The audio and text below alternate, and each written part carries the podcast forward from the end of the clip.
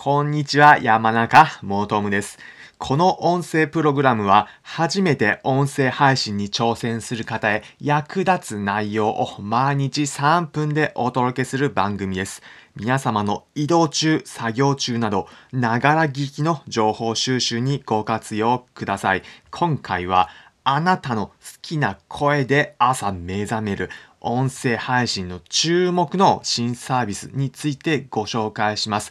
朝起きるの苦手だなという方はもちろん、音声配信始めてみようと思っているけど、実際どんな風に使えるのかなと気になっている方、参考になる内容なので、ぜひ最後まで聞いてみてください。今回紹介するのはモニープというサービスになります。どんなものなのかというと、一言で言うと朝の音声 エスエヌエス のアプリになります。どういう風に使えるのか、皆さん、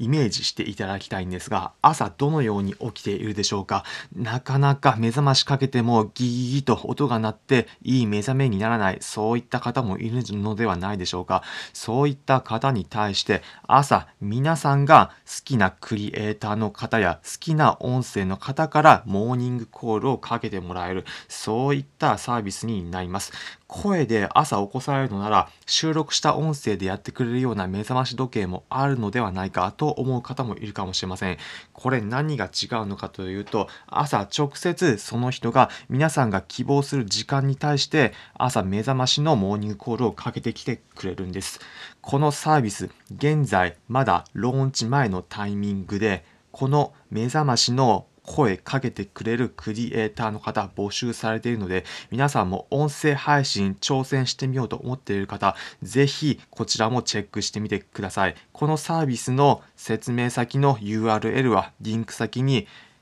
リンク先に貼っておくので、えー、概要欄にリンク先を貼っておくので、そちらをチェックしてみてください。音声配信、どのように広がっていくのか、挑戦してみようと考えている方、こういったサービスも一つあるので、中身見てみてはいかがでしょうか。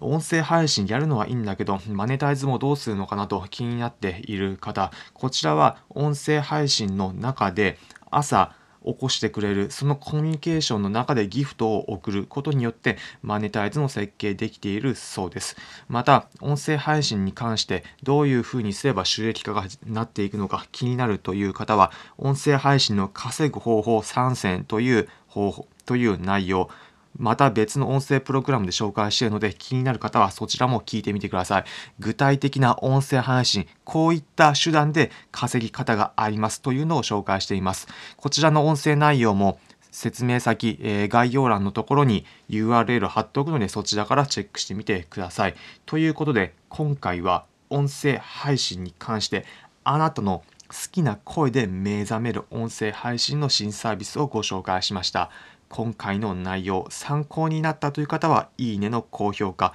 また、終わる前に、この音声プログラムのフォローのボタンをポチッとお願いします。この音声プログラムは、初めて音声配信に挑戦する方へ役立つ内容を毎日さんぷんでお届けする番組です。皆様の移動中、作業中など、ながら聞きの情報収集にご活用ください。コメントいただいた方は、次回の内容で取り上げさせていただきますので、ぜひお気軽にお願いします。それでは皆様、良い一日お過ごしください。また次回お会いしましょう。それじゃあ。